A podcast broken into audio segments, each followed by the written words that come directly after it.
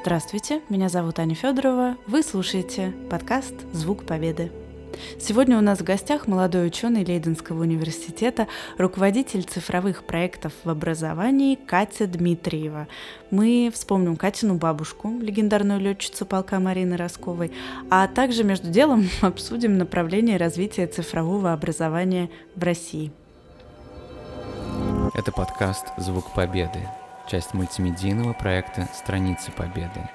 Аудиопутешествие в историю от Ани Федоровой и Максима Макарычева. Мы говорим о наследии Великой Отечественной войны и ее значении для молодых поколений сегодня – так, на этот раз мы поговорим с Катей Дмитриевой, и это будет интересно, потому что мы будем разговаривать о каких-то вещах. Мы почти коллеги, поэтому мы будем говорить о чем-то, что касается нашей профессиональной деятельности, но что еще лучше, мы будем говорить о Катиной семье, потому что у нее фантастическая абсолютная история. Расскажи нам, пожалуйста, сейчас про бабушку, про дедушку. Мне кажется, интереснее всего про бабушку.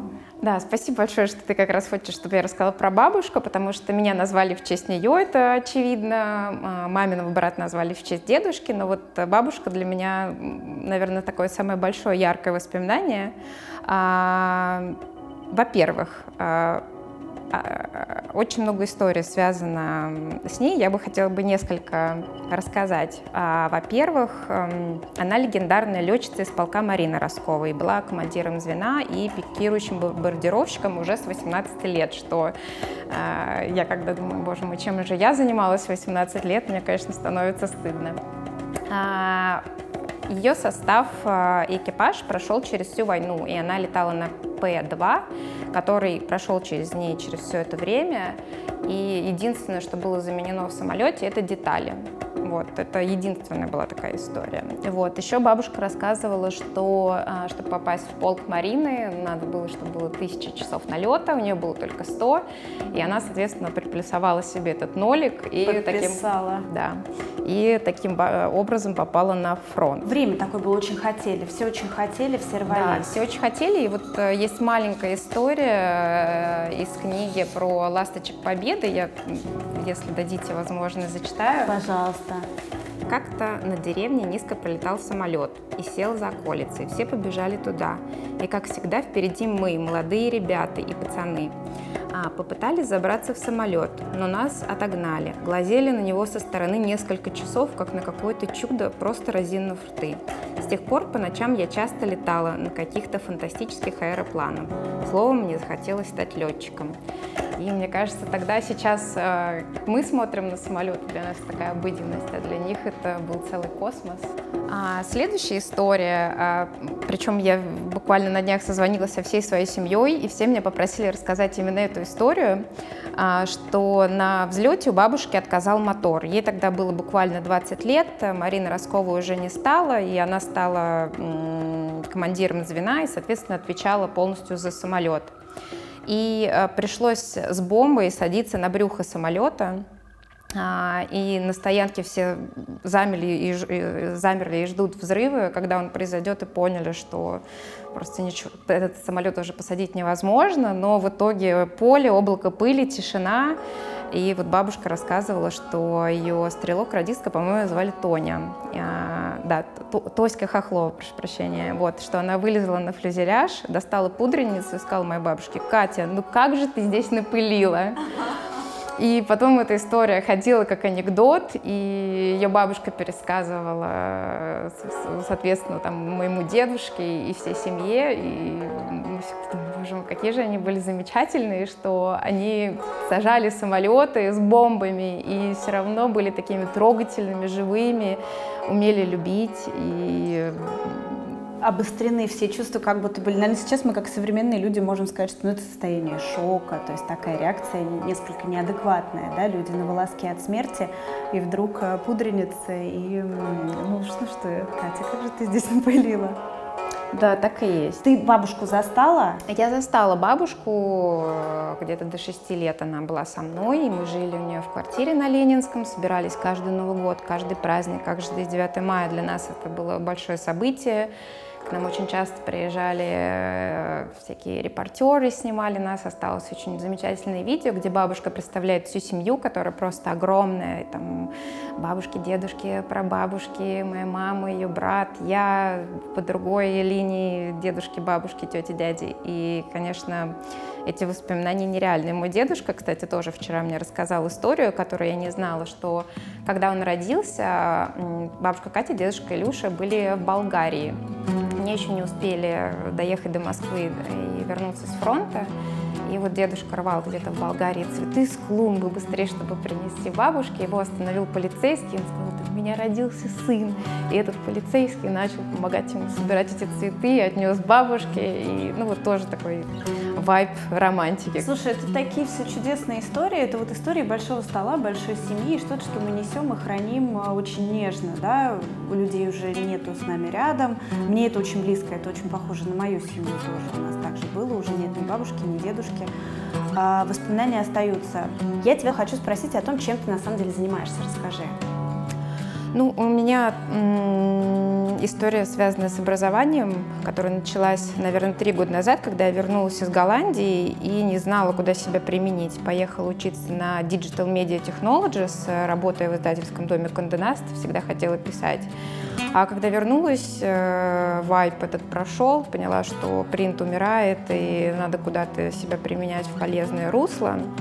И так получилось, что а, меня взяли в департамент образования города Москвы, в тот отсек, который занимался как раз развитием в IT в образовании, всякими хакатонами и прочим, а меня как раз голландская тема а, к этому и привела в какой-то момент.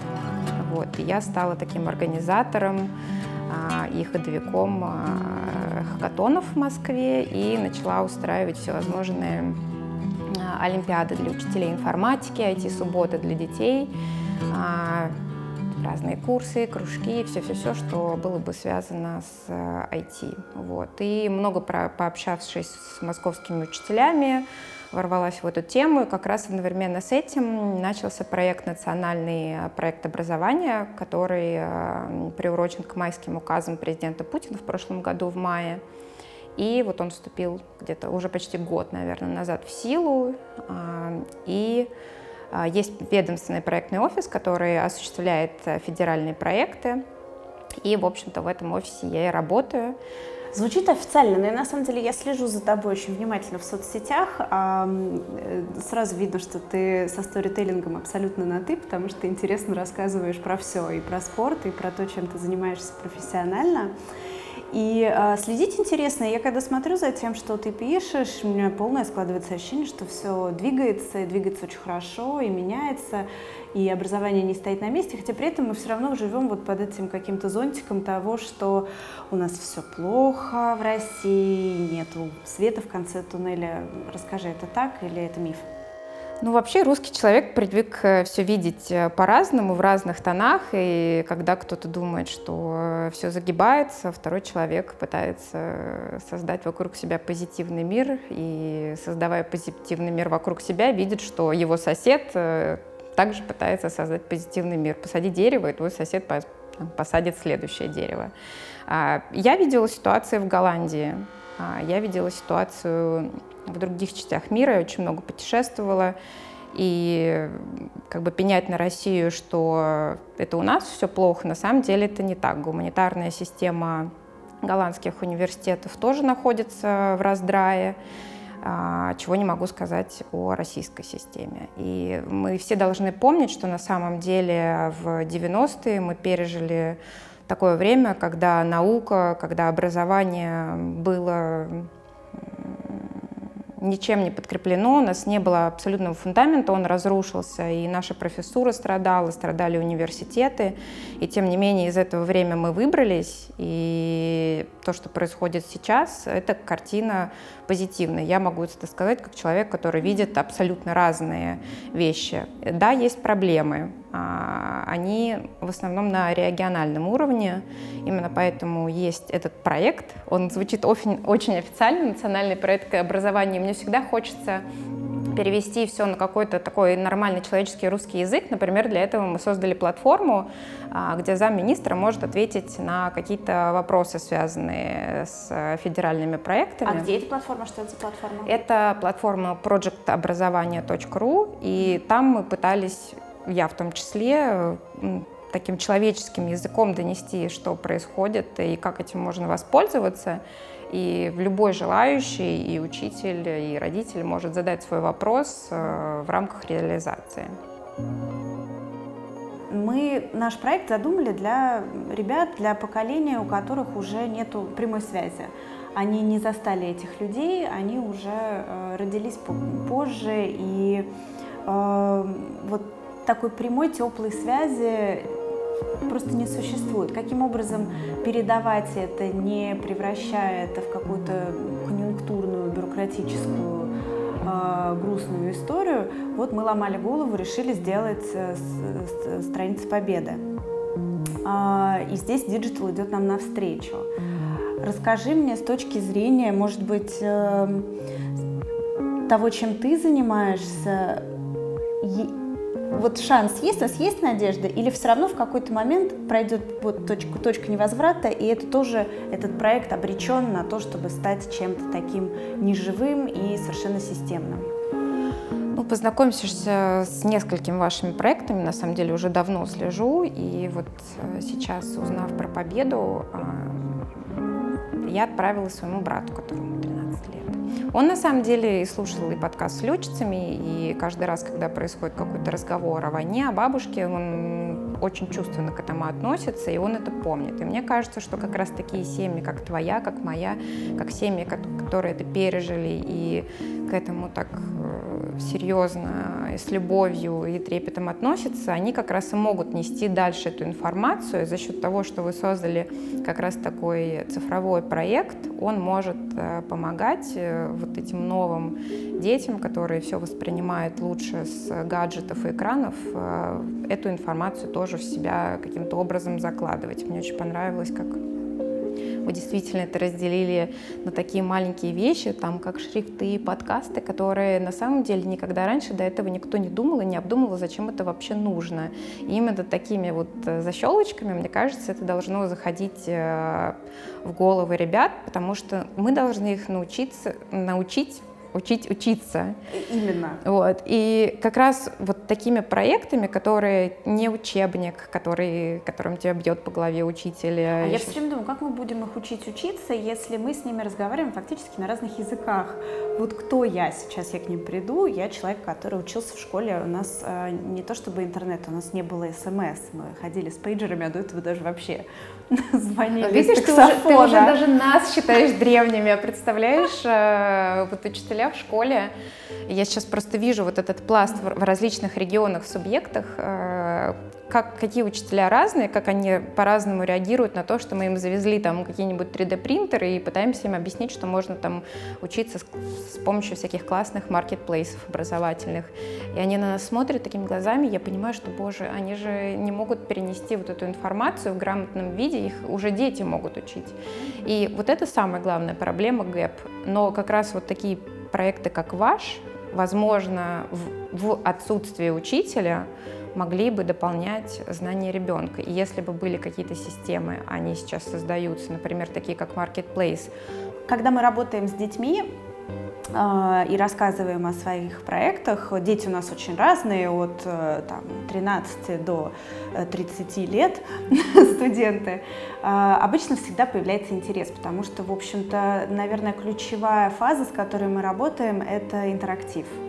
Мы очень много, конечно же, берем на себя, как люди с профессиональным журналистским образованием. Мы очень строго следим за тем, что мы рассказываем, какими источниками пользуемся, но мы всегда даем возможность нашей аудитории вместе с нами что-то тоже обязательно посоздавать. И это, конечно, тут же подогревает интерес. У, у, у твоих проектов есть какой-то опыт работы вот с интерактивом? Расскажи об этом чуть-чуть, если можешь. Ну, дело в том, то, что те проекты, которые мы делаем сейчас, они будут иметь выхлоп а, где-то только в следующем году, потому что сейчас идет разработка первых MVP, первых э, прототипов, поэтому Сейчас в этом году ее нет, но Конечно же, мы можем зайти, например, в такую систему РЭШ, это Российская электронная школа, где уже можно, например, погулять по Третьяковской галерее а, и практически в любой музей попасть и по нему виртуально погулять. Поэтому это потихоньку, степ-бай-степ, оно появляется.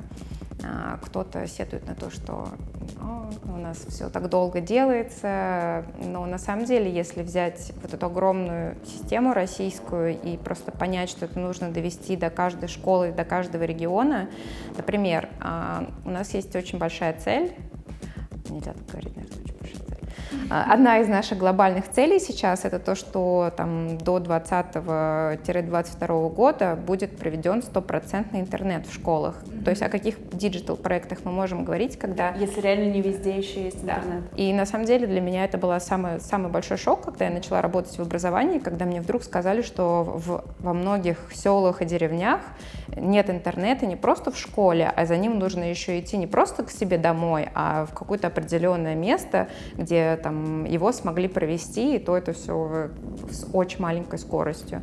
Поэтому сейчас, конечно, нереальные силы заложены на то, чтобы в первую очередь к 2024 году 100% э, будет покрытие интернета по всей России во всех образовательных организациях но все равно даже при этом скорость э, в селах будет не такая быстрая, как в городах, и это тоже играет свою большую роль.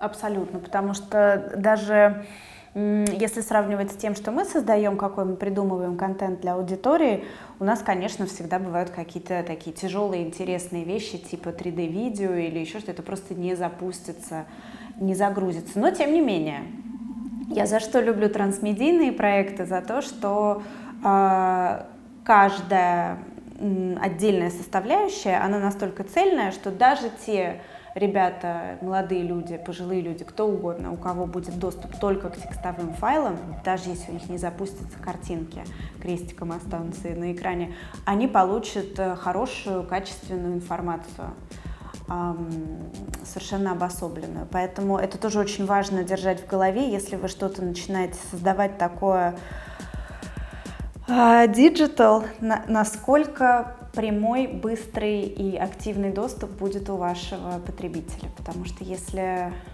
это будет а, мучительно долго, то... Наш unique selling point вот в данный момент, который долго и до меня в том числе доходил, это то, что надо сделать максимально простой доступ бизнесу ко всем э, тем продуктам и системам, которые мы делаем. Их достаточно большое количество, то есть это начиная от того, что у нас будет большой дата-хаб, который э, занимается данными, у нас будет э, такая HeadHunter цифровая платформа, отдел кадров для учителей, где они будут искать свою работу, будет Marketplace, про который я уже рассказала, будет афиша образовательных услуг, где дети могут записаться на различные курсы, мастер-классы, лекции, какие-то дополнительные образования и прочее. Этих систем достаточно много, и э, вот этот вот открытый доступ, э, он должен э, работать. Он должен работать. У нас слушатели, они зрители, поэтому они не могут тебя сейчас видеть, они не видят, как сильно у тебя округляются глаза, и я вижу, что в них происходит вот это вот сложно сочиненное архитектурное мышление, когда люди абстрактные начинают сочинять схемы, а, того, чего еще не существует. Это очень вдохновляет сильно. Мне хотелось, чтобы наш с тобой разговор был вот именно так структурирован, как сейчас, когда мы вспоминаем историю твоей семьи, а потом перепрыгиваем на эти новые технологии, которые через два года этот подкаст кто-нибудь послушает, им будет смешно, потому что мы уже сейчас обсуждаем да. какие-то вещи, которые... Это все вот сию секунду, и все меняется, и платформа из-под ног уходит. И я бы хотела, чтобы ты вместе со мной сейчас создала для себя такой определенный портрет. Вот представь, что ты бы сейчас встретилась со своей бабушкой, а она молодая, ну, допустим, ей не 18, но к нам поближе, да, так, ближе к 30. А, и тебе нужно ей рассказать, кто ты. Кто ты и чем ты занимаешься? Расскажи. Ой, я бы назвала бы свою бабушку Батей, потому что так называется глава в книжке, про которую мне написано. Я бы сказала, моя бабулечка Батя. Я, наверное, такая же, как и ты. такая же семейная, такая же теплая, такая же открытая и добрая, но с помощью, наверное, истории о тебе сделала свою жизнь и свой подход э, к людям окружающим и к делу, которым я занимаюсь, я сделала его, наверное, во главе своей жизни, потому что, опираясь на, тот, э, на те знания, которые у меня всегда были о тебе, я делала какие-то вещи, которые а, всегда были, наверное, связаны с твоей победой, с победой России. И именно поэтому я всегда гордилась своим происхождением, гордилась тем, кто я, и горжусь тем, что я делаю. И все это несла а, в течение своей жизни. И так сложно на самом деле сформулировать что-то, что могло бы тебе описать сейчас, какая я. Потому что мне кажется, что я такая же, как и ты, но ты такая далекая. Я думаю, что ей было бы супер приятно это услышать. И она бы точно это поняла.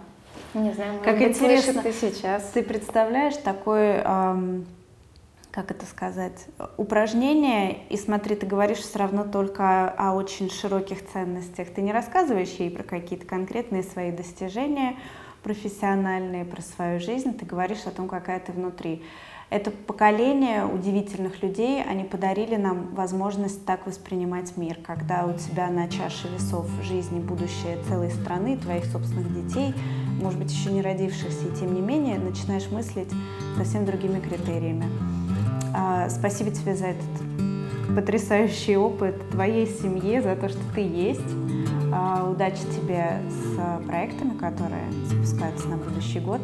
И нам тоже удачи. Все у нас в процессе. Да, Аня, спасибо большое. Э, это тоже такой классный опыт. И ты заставила меня задуматься о том, что я действительно могу даже о себе что-то сказать. Можно я вам напоследок сделаю Нужно. такой маленький, может быть, даже и подарок? Мне очень нравится несколько строчек о победе, которые написала моя бабушка. И, наверное, это самое гениальное, что я когда-либо читала, связанное с эмоциями, которые принесла победа. В тот, в тот вечер без конца звонил телефон, но никому не хотелось подниматься с койки после напряженной боевой работы. Наконец Маша Кириллова не выдержала, встала и сняла трубку. На какое-то мгновение она замерла, прижав ее к груди. Потом обратилась к нам, все еще не веря, прерывающимся голосом сказала «Война кончилась». Мы с криком вскочили, стали обниматься и целовать друг друга. Затем выбежали на улицу и открыли стрельбу из пистолетов. Это был салют победе. Так началась наша новая жизнь. Вы слушали «Звук Победы» Следите за хэштегом страницы Победы в Instagram, YouTube, ВК, Facebook и Твиттере. И читайте о проекте на сайте победа.page.